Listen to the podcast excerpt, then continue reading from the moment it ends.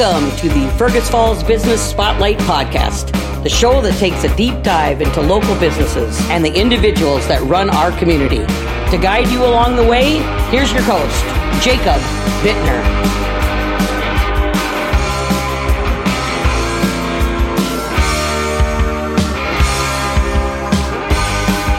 Ah, welcome. Welcome into another episode. Good morning, good afternoon, good evening if you're listening in the evening, but I'm excited for this one. I've got Mayor Ben Schierer joining me this afternoon. How you doing today? I'm doing great, Jacob. Thanks for having me on. And Yeah. how, how are you doing? I'm, you know, I'm doing really, really good. Just got done with a good chat with uh, Lisa Workman, learned about the Chamber of Commerce. She has a lot of energy, doesn't she? she does. She's she's a good interviewer. She definitely she definitely has a lot of there- Love, there's like a, love the energy she brings. Yeah. And there's like an overwhelming amount of stuff that the Chamber of Commerce does. I assume there's probably a lot of stuff you do as well. But Yeah, but yeah. the chamber's busy. Yeah, like It's you so say, busy. there's so much that they do in the community, and Yeah. uh, yeah, they really, really galvanize that business community. I think, and every community doesn't have a chamber like Fergus Falls. We're Right. fortunate. Right. Yeah, we got a good one, it seems like. She's definitely a good uh good person to have in charge of that as well. So before we get going here, I offered you some Stumbeano's before uh, you were coming in this morning, and you said no afternoon coffee for you. I've had my share of caffeine, but I have to be honest. You said coffee. If I, if you would have said Stumbeano's, Oh I think gosh. I would have said yes. I love. In fact, I went to the grocery store. I went to service food last night. Uh, just got back into town. My wife was up in the uh, North Shore area. I was in the Boundary Waters. We both got back and we had ran out of coffee. And so heavy metal Stumbeano's is what I drank. okay. And uh, they didn't have any at service food. They were all out of that. So anyway, I had a couple different varieties of Stumbeano's this morning, but love that local Yeah, coffee. I'm blessed. I'm blessed enough to have Stumbeano Stumbeano's as a sponsor of the show. Oh, So really? they, they provide me me and the guest coffee, and it definitely So definitely we're good to we're good to promote Stumbeano's. I got to tell you the story. We're out in the middle of the Boundary Waters this week, and uh, my son, two, my two oldest is with me and three of my sons and um, a friend and another dad. But anyway, we're out in the middle of the wilderness, and my uh, son, they've gotten into coffee now. He looks at me, and says, "Dad, this coffee is just as good as at home." I brought along Stumbeano's coffee and a little uh, French press to make Oh, yeah. coffee out in the wilderness, and it was good. Yeah, I think I mean I can go on a limb and say it's the best coffee that I've ever had. They, it's local. It's it just is good quality coffee. It's so You exciting. Greg and Jenny do a good job. Yeah, I know Greg and Jenny well, and to think that they, you know, Greg started that, Greg and Jenny together. Yep. Um, but Greg has the had the passion, you know, as a barista and stuff, and yeah, the uh, the the the expertise that he puts. I just love when people are so into something that they become experts. They become Right. like he's as good as anybody. Yeah. at coffee. Yeah. So you you haven't listened to the podcast here before. No. You'll have to go back and listen to the episode I did with Greg and, Oh, I can and get his story. He's got a he's just great story that they have. Um, but along with Stumbeano's, I got to give a uh, thank you to Swan Lake Resort and Campground, um, Elevate, Victor Lundeen's, and Hotel Eight. They all uh, are pitching in to help out with the show as well. So thank you very much to uh, coming along and helping with that, guys. We have a lot of great, We sure great do. businesses in the community that Absolutely. that support uh, efforts like this. So yeah. Absolutely. Well, thanks again for coming in today. I'm really excited to get into your background a little bit. It's going to be a little different take on the Fergus Falls business spotlight because we're not really a business, but you kind of are. I've always said, and this will give you guys, you and all the listeners, a little bit of an insight into how I think as far as the political schemes go. But I've always viewed the United States rather than a government as the United States corporation. So we kind of are, when you look at it for what it is, each government is sort of a business in itself, the way it has to run and the way it has to operate, employees, decisions, budgets, all of that stuff is very similar to a business. Um, so I'm kind of curious to get your business background, your personal background a little bit, Sure. and then find out how you got into this role of mayor. Yeah, here. just let me give you my philosophy on Yeah, that a little bit yeah. because I think in some ways I would love to think that, that government operates like a business. In fact, there's some instances where they should operate more like a business. But Right. the city definitely has, you know, enterprise funds that operate as a business. There are services provided, they charge fees for those services, and hopefully they run those like you know as close to a business as possible. Right. But there's also a role for government that's not like a business in the sense that there's some some things you do that don't make financial sense. You do them for the well being of the community Yeah. or of the state or of the government. So I think that you know people talk about you know government entities should run more like a business. Yeah, in some instances, yes, but there are some clear cut. Uh, and I'll give you an example as we go through the program. But the dairy property was an example of like no business. There is no f- private business that was going to step in and take control of that dairy property. It was under, you know, it was upside down. They What's the dairy property? the dairy property is the former dairy property. It's th- 28 acres that uh, the city acquired about four years ago. Okay. Cleaned it up, and now we're redeveloping that into a, um, you know, well, we'll see what the development happens. You know, it's out for RFP right now for, for um, from developers. But it was a former Mid-Am dairy cheese processing plant. Okay. It's over on Stanton Avenue. It overlooks the river, 28 acres, but it was contaminated. It was blighted. It was vacant. It was dilapidated, and, and you know the the ground itself was contaminated. So it didn't make any sense for the privates. That's a perfect example, I guess. Not to go down Yeah. a rabbit hole right away, uh, but uh, the business, you know, the a regular business wasn't going to go in there and do that. But we knew that that property being in a blighted condition was bringing down an entire section of town. So it made sense for the city to go in there and use the uh, resources we had with federal, state, and local agencies to, Okay. to acquire the property, clean it up, and then hopefully, well, we're in the process now of putting a public trail through it and then getting it back on the tax rolls to, to uh, It's- positively contribute to It's kind of like uh, the term loss leader, or it Yeah. maybe wouldn't have been a, a proper business move, but you need loss leaders to drive good industry everywhere. I mean, that's kind of a part of part of growing a good community is somebody has to also invest in those tough to flip projects or tough to do things. Yeah, So- similar, I guess. And and then they're also, I guess, just like you know, educating our children. That's a Right. That's a that's a role that government takes on. That's that's you know, you don't think about dollars and cents. Yep. And, you know what I mean? Yep, like there's absolutely. certain certain Yep. things that the government will do. Yep. Um, but yeah, but I mean, there are certain you know the. Uh, the uh, garbage refuse collection, for example, is run similar to a business where Mm-hmm. Okay. you know the uh, city collects garbage, Yeah. the fees. In the end, uh, Yeah. Well, we'll get into a little bit more of the city operations you and how and how the city of Fergus Falls works. But I'm really interested in getting to know your background. Were you born in Fergus? No, I was born in Peoria, Illinois. Okay. However, uh, my mom and dad decided to move their family here, me and my three sisters, in 1980. So I started kindergarten in Fergus Falls. So for all intents and purposes, I grew consider. Fergus Falls my home. Okay. And uh, do you mind me asking how old you are? I'm 49. Okay. Okay. So next year's a big next year's a big year for you. Anyways, so you grew up in Fergus. Uh, talk to me a little bit about life growing up and what you were into, maybe your earliest jobs or your hobbies as you as you were like in high school. Yeah, so I uh, I grew up in Fergus Falls, played uh, played football, played hockey, played baseball. Um, you know, really enjoyed you know the the all that Fergus Falls has to offer to a young kid, right? Like it's your whole world. You see Fergus Falls and all the opportunities and all the um, you know the school system and the activities and just you know the the outdoor opportunities. So just really enjoyed that growing up. Um, took my first job. Did some construction work. Worked on some farms and some some friends, family farms that I knew. And my first like yeah, I worked did late poured some concrete, but then also uh, at at the age of sixteen started working at Service Food, which is kind of interesting Yeah. because uh, so many people got their start at Service Food. Yeah. Didn't really know um, Gary Spees at the time.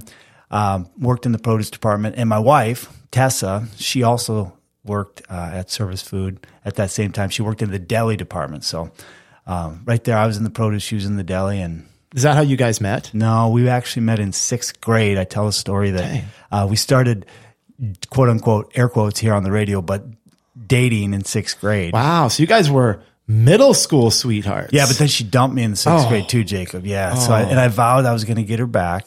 Took me 19 years, but I did. what? Yeah. So you guys reconnected. At, how old were you when you guys reconnected then? So we always stayed, we were always friends and kind of dated off and on a little bit, but nothing serious. But anyway, we always remained friends. And um, moved back to so I I moved I, I moved away, went off and did some things. I was living overseas and traveling and doing some different things, and she was living on the west coast and on the east coast. And anyway, we both moved back to Fergus Falls around the same time, uh, around the early 2000s. So I think I moved back in 2001. She came back in 2003. Okay. We um, got together, decided this is where we wanted to raise our family. She finally said, "All right, you win. You've been chasing me for 19 years." Dang, that's persistence. that's motivation right there for, a a, for family a young man. Yeah. Been here ever since. I like it. I like it. So let's go back a little bit. Um, pick up from like service food and then uh, graduate in high school. And then what? It sounds like you traveled a little bit. You went to college, Minnesota State. No, I went to um, I went to NDSU for, NDSU. for a couple years. Played hockey, played baseball. wasn't quite honestly, I wasn't mature enough at the time to uh, to go to school. I, I, I did well in in uh, in high school. Uh, you know, kind of the you know got good grades. National Honor Society was president of the class. Had everything. It looked like I was going to college, and that was my path. But when I got to college, just wasn't really mature enough, and um, didn't do real well my first year and a half in college. And I thought, all right, I need to do something different. And around that time, my sister uh, was uh, was a figure skater for Walt Disney's World on Ice, and she called me up and she said, uh, "Hey, do you want to come spend the rest of the summer in Australia?" And I thought, Okay. uh, well, there's an opportunity. So I went went went to Australia for the for a couple months, uh, thinking it was just going to be a temporary thing, and I'd go back to school in the fall. Well, opportunity came for me to uh, in the fall. They offered me a promotion within. I was a carpenter for Walt Disney's World on Ice, and there, was, a, there was a show going to um, China, and I thought, wow. And they offered me a promotion as the head of the department that was uh, in charge of the property. So I thought, hey, what um, am I ever going to get a chance to go work in China again? I was twenty. I was twenty one. I turned twenty two in China, so I um, took that opportunity from China. Came back to the United States, traveled around the United States with Disney on Ice, went on a couple different shows, ended up being in Japan and uh, South Korea, um, all over Europe Working for Disney. working for Disney. Ended up buying a house down in Florida. Worked at the Scenic Studio down there. So that was kind of my for about seven, eight years, I guess. That was my career path. That's what I was doing. That's where I thought I would. Um, well, actually, I say I take that back. I didn't think I was ever going to do that long term, but it was a you know I, I had the opportunity during that period of my life to travel and to work and to meet people from other uh, countries, and I think that was really critical to. Uh, when I did move back to Fergus, I, I had the opportunity to see some things that were different, to have a different perspective, and Yeah. I, I cherish that to tell you the truth. Yeah, and that's very it's a very valuable combination to have somebody who grew up here, knows the community so well, but also has traveled and seen a lot of different parts of the world, so has multiple perspectives rather than just staying here for their whole lives. I would So- say so, but you know, not everyone would agree with me on that. Just like a lot of things when you're the mayor, not Oh, everyone yeah. agrees with you on everything. You know what? That's uh, whether or not you're the mayor, but probably especially when you're the mayor, you just hear it all. I'm sure. so, You hear a lot, that's for sure. yeah. So then, talk a little bit more about that transition back to Fergus and, and how it, and what brought you back. Was it you and your wife in contact deciding to come back together, or was it just serendipitous timing that you both ended up here? You know, it was, it was serendipitous. I, it was, you know, I was working for a company similar to Disney on Ice, but it was a production company that was based in Europe. I was living in France at the time and stationed out of the Netherlands, and I was traveling around Europe doing some different shows. And I got to a point, I guess, where I realized like this has been great. Don't see it as my long term future. What am I going to do?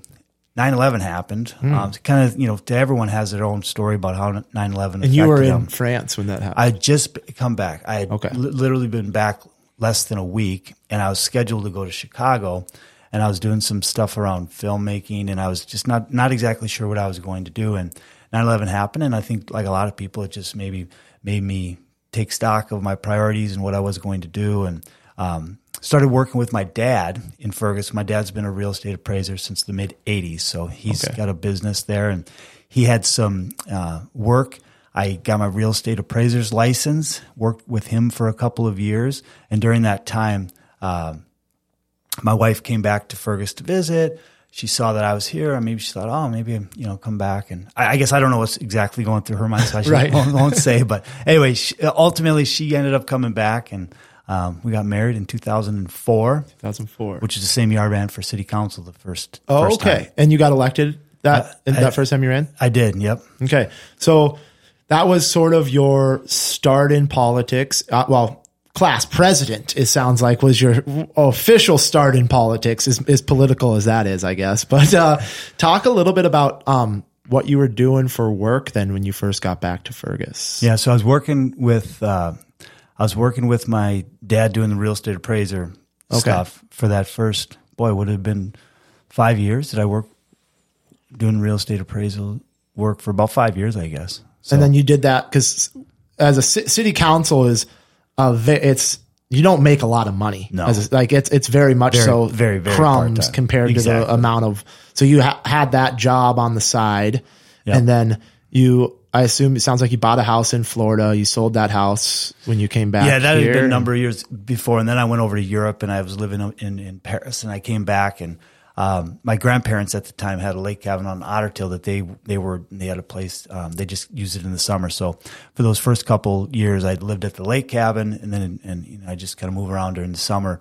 But that was kind of my base. And then um, in 2004, bought a house over on uh, 502 South Court Street. Got it on auction. Okay. and fixed it up and lived there and. Did you just give all the people your home address? I well, that was my old, that was the Okay, first house. all right, yeah. But interesting thing at- at 502 South Court Street, which is the first house south of the railroad tracks, so you can still. So we'll get to my you know Union Pizza and Brewing Yeah, Company yep, yep. eventually, but kind of the start of Union Pizza, oddly enough, was at that 502 South Court Street in the sense that. Um, there was this unusable patch of land that went over to the railroad tracks just to the north of our house. And uh, so I was going to build a patio, and I went out and salvaged some bricks from uh, the old Madison School. There's a guy out south of town that had some, uh, or north of town, I should say, that had some some of the bricks salvaged from the old Madison School.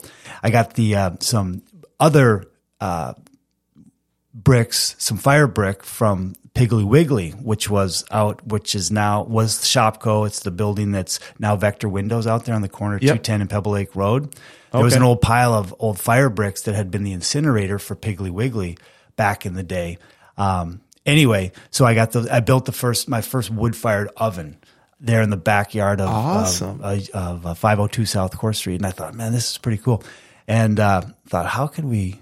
We should put this on wheels and move it around and start a business and have wood fired pizza. And I had this kind of concept in my brain. And then, of course, um, we moved just about a block away, and so then the pizza oven was gone. And so I always knew I was going to build another pizza oven. I just didn't know where. And and you didn't know it was going to be a whole restaurant. No, in fact, I, I when I built that first one, I thought I need to put this on wheels and moving around, kind of almost before food trucks were a thing. Thing, you know, Yeah. like, right? I thought I, and then by the time I um, got around to putting a business plan for it together, food trucks were kind of starting to become a thing, or at least in at least in um, in Minnesota. Yeah. And so I put that business plan together there, but I'm skipping ahead of it a little bit. Um, But but anyway, that was the start of Union Pizza. Yeah. So that and that I kind of want to get into that, but if there's anything you want to fill in, do what? So what year? 2004, you were elected on the city council. Yep. And then what year did Union open? Not till 2015. Okay. So the, the just real quick, not not to bore people with my life story, but 2004 to 2008 uh, served or 2005 2009. The elections 2004 and 8. But anyway, so 2005 took office, served through 2000 um, January 2009.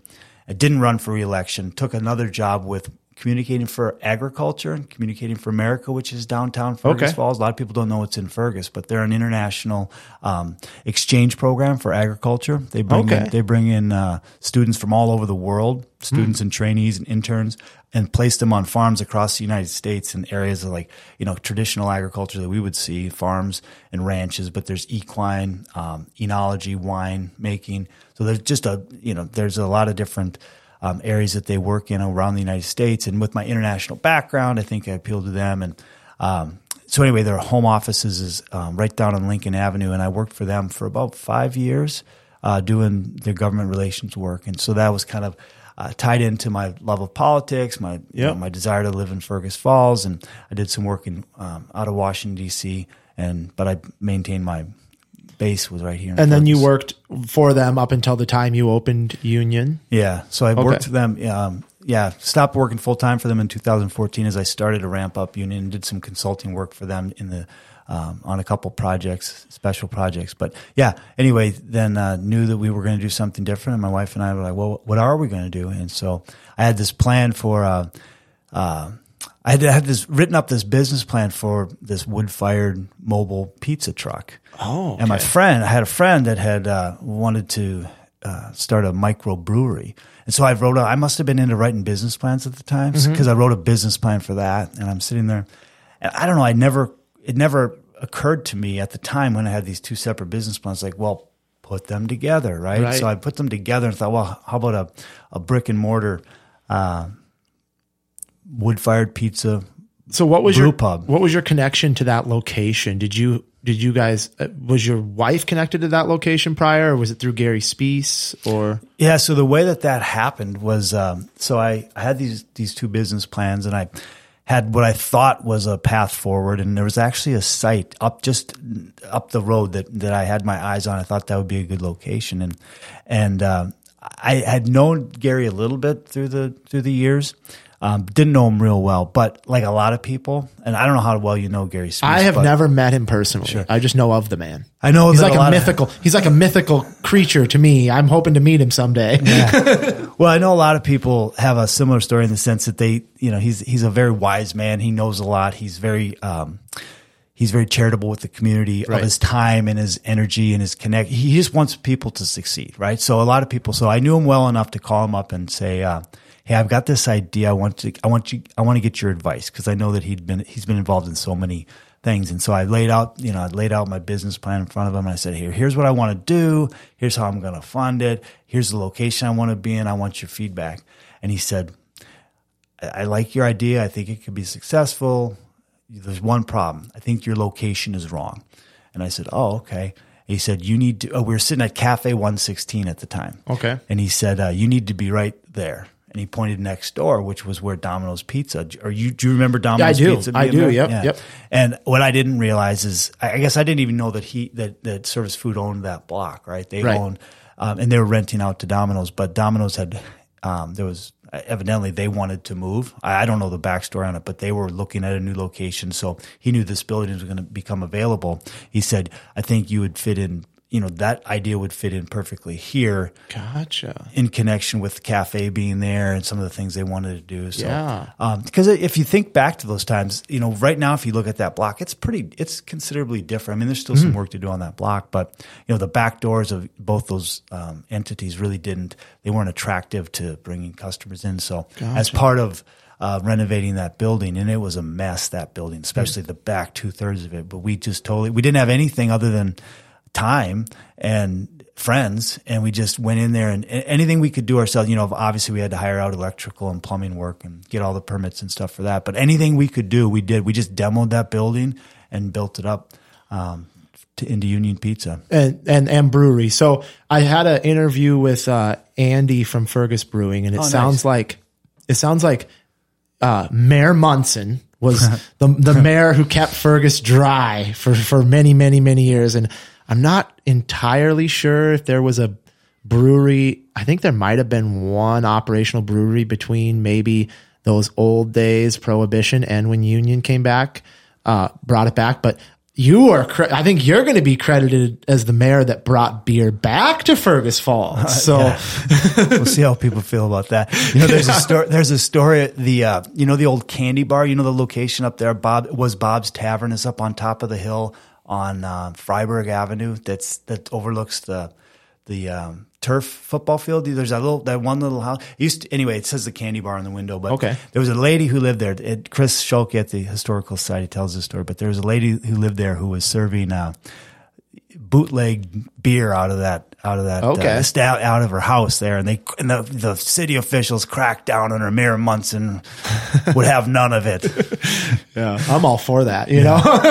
so I uh, so I, I I was able to make some use of that over the years and say that you know like that's progress, right? Like used they were banning beer back there, and now the mayor makes the beer. That's So- right. so- That's right. So that was 2014, you said? Yeah, we started up in 20. We actually opened the doors, started re- renovating, and uh, we got possession in December of 14, opened in March of, of 15. Okay. So you ran that for a handful of years. Were you on city council again? Yeah, so I ran again for city council. I took those four years off um, uh, as we my family grew, and my, my, in 2008, our fourth child was born. So we had some we had some kids back to back to back, and Um, took four years off, and then there were some issues at the city level that I wanted to be involved in. I thought were important, and I decided I was going to run again in 2012. So I ran for city council again in 2012 and was elected out of the. F- I was living in the first ward at the uh, at that time. So. Okay.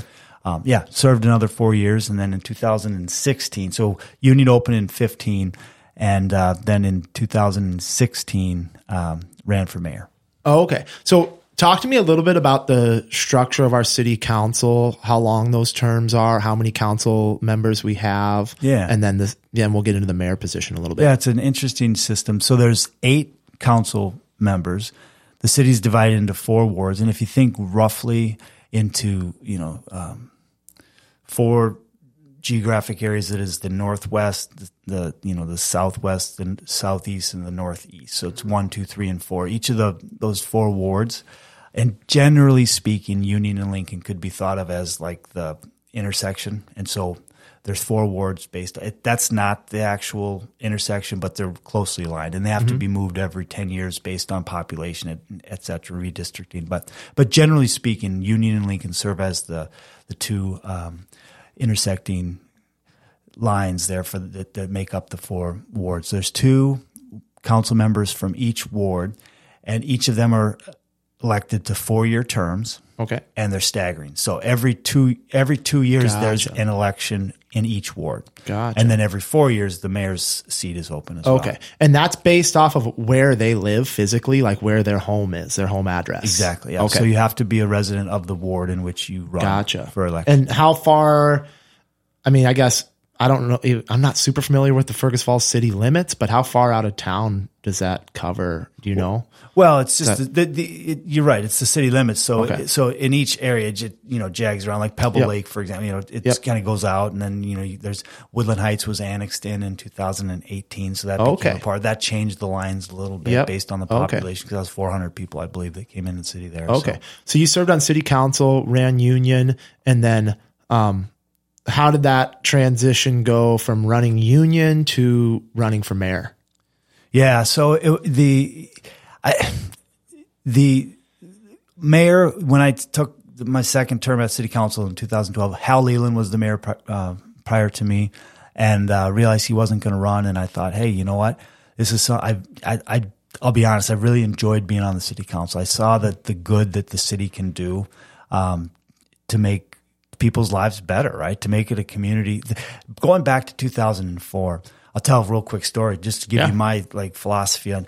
So it was it was Labor Day weekend 2004. If you remember, there's like a, a presidential election, Bush versus uh, Kerry, 2004, kind of divided. You know, we think we're in divided times, but we have been, right? We're always in divided we're times. always in divided times. and we we're out at a um, out of my out of my parents' place at a, a Labor Day um, family gathering, and you know everyone in the family is talking about this, and and I had. Believe it or not, I had a lot of opinions on on things, which the opinions may surprise people, but we won't get into that. But anyway, I had a lot of opinions. My dad said to me, he said, "You know, um, you uh, you know, you have a lot of opinions." He said it in a nice way. He said, "What you know, you should run for city council.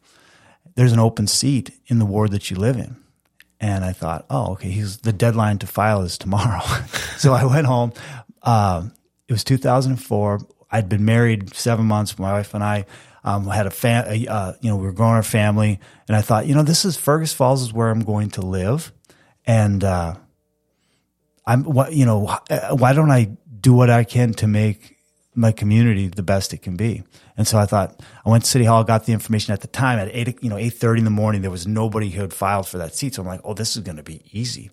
Um, got the paperwork, went back home, and by the time I got home, there was, uh, I mean, I'm sorry, by the time I got back again, there was. Uh, Two other people who had run, so it was a Okay. three-way race that first year. But anyway, it's, you know, I thought going back to that first time I filed, it's like Fergus Falls is where I'm going to live. It's where I'm going to raise my family. I'm going to do what I can do to make it the best Yeah. place I can. So going up to 2016, I realized Hal was, you know, Hal was going to step down. He was not going to, going to run for reelection. I thought there was some important things um, going on. I thought I could contribute. I thought, you know, I'm going to, I'm going to, um, I'm going to do this. I'm going to go out and, um, and, and run for mayor. And so I did. And was there are there term limits on the mayor position? No. you could you could make a career out of it. If, I mean, uh, I mean, you could keep going as long as you wanted with it. Yeah. yeah. I mean, So- you could. Yeah. Yep. And we'll talk about future outlook a little bit Yeah, and yeah. kind of what your plans are for the future and maybe for Fergus Falls and all that. So 2016 was the year that you took over as mayor. Yep. Okay. So this is your second term. Second term. Well, I was reelected in 2020. Did you have, did you, did you run against someone then when you ran in 2016? Yeah, there was two other candidates on the ballot there. In in um, 2016, there was one uh, council member who'd served two terms on the council, and then there was a um, political newcomer. I didn't know a whole lot about her, but she she ran as well. Okay. So there was three of us on the ballot that first year. So talk to me then a little bit about the a little bit more about the structure of the city council and the mayor and how they piece together in running our city. Yeah, Yeah. yeah, that's a, that's a, that's a good question because structurally, we we have we're a home rule charter, which I won't I won't bore people with the details, but many most of the communities in in Minnesota are home rule charters, and so they basically someone went around in the late 1800s and these communities that were starting to pop up, they they had this home rule charter and people took them and they adopted them to their um, communities. But, the the structure of many of the communities is the same. So you have a you basically what you have is you have a, a- a council administrator system, and the mayor is what's called a weak mayor system. So structurally, the mayor doesn't have a lot of power. Like I don't have ve- the mayor position, and me currently in that role, I don't have veto power. You know, I can't hire or fire individuals. You know, it's not like the governor or the president in the sense that it's you know s- hmm. So there's not structural power in the mayor's position so how does that translate but there's the interesting thing i think jacob is that but people see the mayor's role as something that oh he's the Right. person that's in charge Right. But really that would be I mean, I I and correct me if I'm wrong, but Andrew Bremseth is city administrator he so he has a lot more say over what goes on in, well within that. but but it's an interesting it's, it's an interesting every community is a little bit different because there's real and perceived powers right so Yep. but but andrew is the he is the day-to-day he operates the city he is the administrator of the city he runs the city of course the city council is his boss so uh, Right.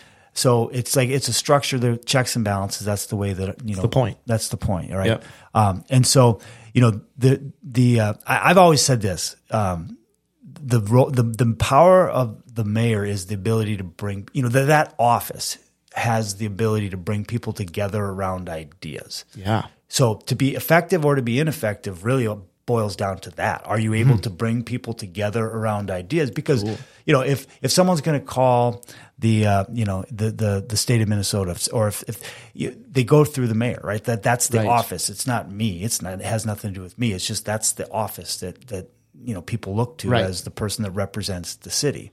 And so there's certain there's a certain opportunity within that office that to bring people together, right? Like it's just the way our society kind of views that. That's the way Yep. I see it. In, in, in, um, You're kind of like a like a glorified babysitter of Fergus Falls, kind of. right, right. But um, but yeah, so that's the way the that's the way the structure of um, of the government works. The, the city council is ultimately, you know, hires and fires the city administrator, and the city administrator then hires and fires uh, the rest of the of the okay. city staff. So did you know what you were getting yourself into when you took over that position? Or As did you- mayor? yeah. Or did you kind of like, was it drinking from a fire hose, figuring it out when you started? Yeah, a little bit, but I but I think the expectations of people um, surprised me a little bit. I knew the structure, and I knew I saw like how the mayor's role can be. You know, you you, you can kind of you can steer a course, and and and and again, like I said, have the opportunity to bring people together around ideas. That's the real power of the mayor's position. I saw that, and it's what I wanted to do. And um, yeah, I mean, So it, it's very much so a communications position rather than a like political um, action position. Well, I think what you're saying is, I, I think it's it is very political in the sense that you have to deal with people and ideas and you know um, personalities, but it's not it's not necessarily administrative, right? Right. It's not like you know like it's it's not an administrative position at all. It's a political position. Yep. If that makes sense. Yeah, that totally makes sense. So then talk a little bit about that. Uh, well, how was the, if you want to talk about the exit of Union and how that came to be, because was that recent relatively recent that that shut down. I just got back to Fergus in December of this last year, so Oh, yeah, I'm yeah. Well, that's when we on. that's when we shut down. okay, okay. So you had just shut down. Well, we didn't shut down. We transitioned, right? So Right. to what's now Union Eatery, Yep. Union Avenue And Eatery, Toast. and then Toast. Yeah. So so it's Cafe One Sixteen. Do you remember Cafe One Sixteen? Oh, I do. Okay. I do. So Cafe One Sixteen was operating. We were operating at Union. We had no, you know, other than being neighbors and you know, hey, can we borrow? Something? What we didn't have a we didn't have a connection there, Mm-hmm. and uh, and then during the shut, you know, during the pandemic, the shutdown, um, Cafe One Sixteen, not not necessarily because of the pandemic, but that was just that made sense when they were shut down that they weren't going to reopen. They had plans that they were not going to c- continue One Sixteen, the uh, the owner, and so um, that sat vacant for a time. And my wife Tessa and I um, just we talked about it. and We said, you know, is that something we should do? And you know, we kind of went back and forth. And she had some ideas as for a Scandinavian inspired coffee and uh, Gotcha. breakfast lunch place. And we thought, well, should we do this? Anyway, the the reason we decided to do it ultimately, I think in the end, it was like, what is this? What is the community, especially coming out of COVID, is a place we thought, you know, a place to gather and the uh, previous owners and service food or the, the service food who owns that um, that building they had invested a, a, a lot in the back kitchen. It was a separate industrial commercial kitchen in the back that um, that was that was sitting there and it was and we thought boy we saw from us starting union we saw the biggest barrier to food entrepreneurs or people who want to start their own business in the food industry is the physical space to do it, right? It's expensive. Yeah. And we were very fortunate um, to have the uh, the opportunity to, um, you know, things worked out for us. We we we we uh, had the space, but not everyone had that same opportunities. Other people, you know, people had small ideas, starting small or whatever. So we thought, why don't we do a co-op style enterprise where people can use these food entrepreneurs can use the back space of that kitchen. We will sell some of the products you know in exchange for the rent. Maybe some of them would work for us at toast which became toast. Um, and we can have like a, a confluence of, of of food and art and music. And we just saw it as a place that we wanted people to gather. And I'll say this: I think that when we like that first year we operated Toast, I think there was five independent licenses operating out of that back. So you guys kitchen. started Toast. We started Toast, yeah. Okay. Okay. And so we was- literally blew a wall in the whole the, the a, Yep. a, a hole in the wall between Union um, and Toast. Gotcha. Which was 18 inches of straight concrete. It wasn't easy. brick and concrete. So we opened that up and started to, you know, shared some of the um, resources between the two, and uh, and then there's so there was three kitchens. There was a kitchen at Union. There was a kitchen at Toast that cooks for the restaurant, and then there's there's, there's that back kitchen. Um, there's that back kitchen, but um, you know, roasted and penny cakes and sweeties and uh, fresh and fancy, all were operating out of that back area. Okay. And I'm not cool. take, not not we're not I'm not trying to take Right. credit for any of the, the, their success, but those are successful businesses. Yeah. and it uh, it allowed them a space to grow and to you know it was affordable for them. It Absolutely. was benefited us because it had Yeah. we, people were in there, and that's the way we kind of see things. Is That's cool. Um, you know, like how can we you know from the business perspective, like how what we learned from Union when we started Union, we thought well, we're going to open a restaurant and a brewery, and it's going to and we're going to try to make it the best we can. But it became more than that. I think for it became a place for people to gather, and I, it surprised. I don't know how to put in words, but it just it became more than just a restaurant. It became Yep. something for people, like a place for them to be, and um, there was music, and there was you know the events, and there was stuff happening, and we saw oh.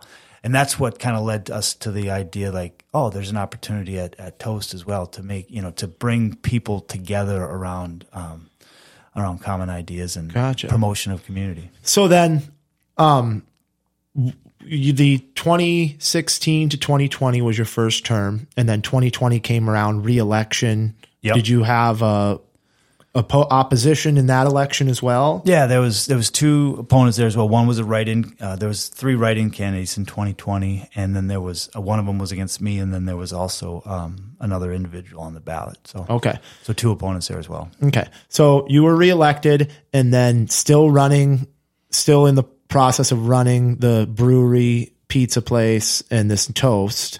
So what happened then between 2020 and this last December that was your guys' exit strategy or exit plan for for the brewery and toast? Yeah, so we started. I'm just. I might get the dates wrong, but we started.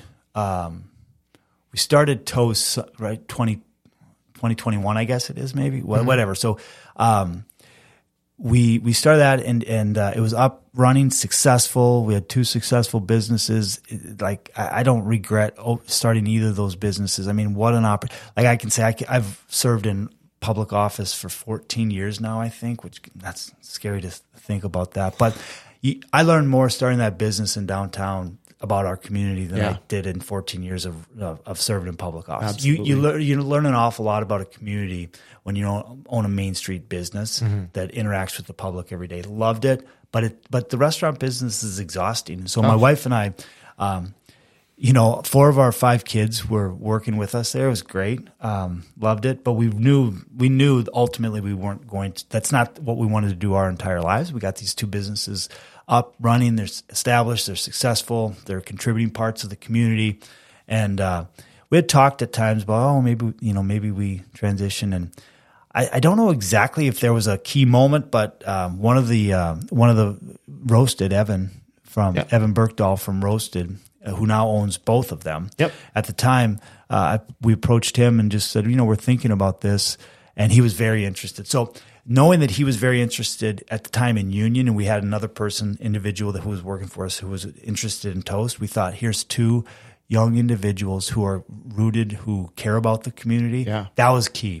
Right. So we, I wasn't going to like, we would, I don't think we ever would have said, we're going to list these restaurants and have someone come in, uh, maybe a, you know, a, a, an investment group or something come in and just Right. run. The, no, it was really important that they were going to be owner operated and they were going to be continued, uh, to be, to be run.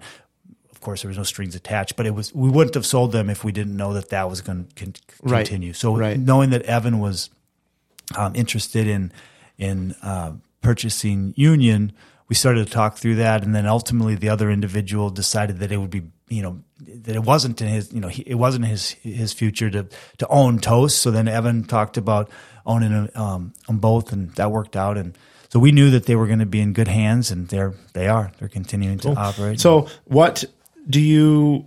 Obviously, the mayor is a full time position. I mean, you stay pretty busy, right? Or- Well, it doesn't pay full time, Jacob. Okay. but it, you know, it, you know, it, it, there's times when it has, you know, serious commitments, but, um, do you have another job then? You and your wife do another job on the side or business? yeah. So I'm actually right now just doing some. Uh, my wife and I have a consulting business that we started at when we when we stopped op, um, operating Union and Toast full time. Um, we started a consulting business, and I'm doing some work on a rural democracy project with West Central Initiative that I'm pretty excited about. Okay. So, What's the name of that consulting business? Bull Moose Strategies. Bull Moose Strategies. Okay. And you guys focus on political stuff or Uh, just community stuff? community design, community development design Okay. and stuff. And of course, my passion is is in politics at the local levels where I Right. see the most uh, opportunity to impact. Uh, Hmm. You know, uh, have the most impact. So that's what we're working on right now, and I'm really fortunate to to uh, to be. Uh, have the opportunity to work with West Central Initiative on a project that's focused on local communities, local government, and supporting local candidates and those elected to office in communities in the nine county area. Just to, Okay. you know, we need. I guess the philosophy there is we need good people to have good government, right? Yep. You do, you know, and at the local level, you can strip everything else away. You know, you, you don't have to worry about partisanship, or you don't have to worry about. The, it's just Right. like you care about You the community. You shouldn't. That's the worst. In my opinion, that's the worst part of politics. Is Yeah, absolutely. Putting a label on someone. It should always be about good ideas, and it should always be about community first and the best intent for our community. And I think the biggest problem we have in the country right now is slapping labels and classifying people and putting them in boxes. And when you talk about that, like you put people in boxes, you put labels on them. You're exactly right because I know you know you get to know people that you work with, like on the city council level, and you get to, you get to know what their national politics is. You Yeah. know, but just because you know human beings, right? Um, but if the, the issues when they come at the local level, if they don't have those labels and those party affiliations with the issues, people approach them and what is best for the community. And it's it, it's it's it's it's amazing.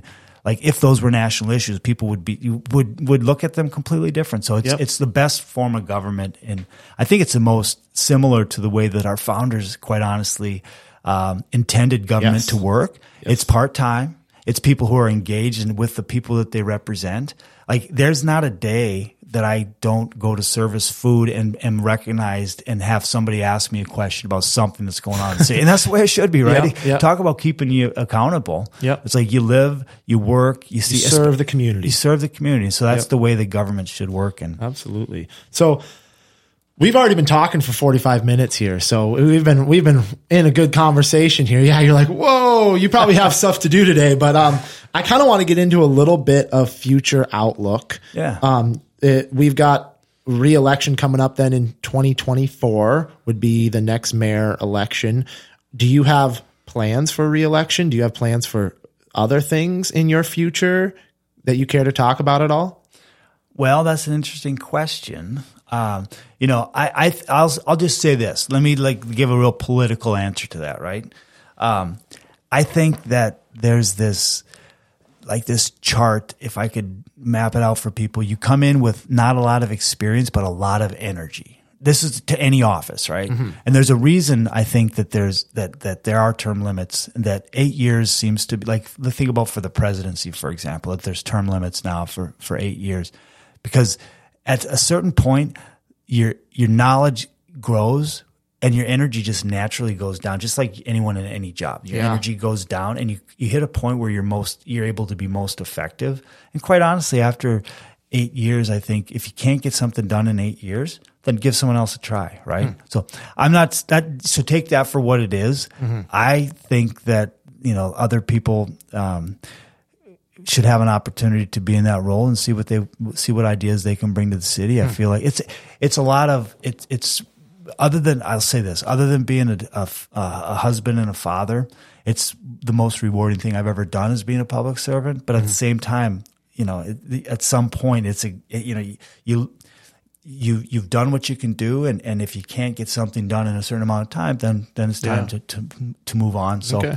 um, I think that it, it it takes a lot on uh, uh, you know it takes a lot of time to and, and Yeah. commitment uh, away from family and other priorities. So yeah. Can I ask, and maybe you don't want to talk about it at all, but can I ask about a rumor about maybe a governor's board or a higher moving up in politics? Is that anything you want to talk about at all? yeah, you know, I mean, I love politics. I don't have so there's no I don't have any pla- like plans, right? Like- Okay. but of course, you know, um, I'm always thinking about I, I love politics. So how that how what role that plays, I, I honest to God, Jacob, I don't know at this point. That's fair. Um, right now, I'm focused on the work that I'm doing at West Central with local governments and. Um, yeah, so I, I'll, I'll leave it there. I don't have any hardcore play. You know, if there was an opportunity that I saw, that, I'll say this: if there was an opportunity that presented itself that I saw that I could benefit the area that I call home in a in a different way, of course I would look at it. Awesome. That's that's good to hear. I like I like it. It's been a good it's been a good perspective for me to get on you, and I think a lot of people will enjoy hearing hearing kind of more about you and how the city operates and all that. I hope so, but it scares me a little bit that I've been rambling on for forty five minutes. No, most mostly we were just getting to know you. We were just getting to know you. You got a good got a good interesting background. I think you have done a lot um, for this community. It seems like the Fergus Falls is a way different community than it was when I left 10 years ago as to when I return now. Lots of stuff has changed and I think Fergus Falls is headed in a good direction right now. There's still a lot of work to be done, I think, as far as getting some stuff happening, but I I do feel like uh lots of stuff has changed. You've accomplished a decent amount from my perspective, or you in the city and and where we are with uh, some different organizations in Greater Fergus Falls, and you're on the board of Greater Fergus Falls. Is that correct? That's correct. Yeah. And uh, so I, I really am. I'm excited for the direction that the city's going right now. Um, do you want to touch on any? Uh, I, I don't know if it's prevalent, but any events that are going on uh, that you care to talk about, brush over just briefly? Um, you know, there's there's you know, Summerfest was successful this last weekend, but that's uh, in the rearview mirror now. But um, you know, I just there's there's another event down at the Riverfront Plaza, uh, the Spees Pavilion today, and I, I, someone told me the number of, of reser- you know the events that are happening down there. But this it's, it's just really exciting and encouraging for me to see that place being used. That was the yep. idea that the city.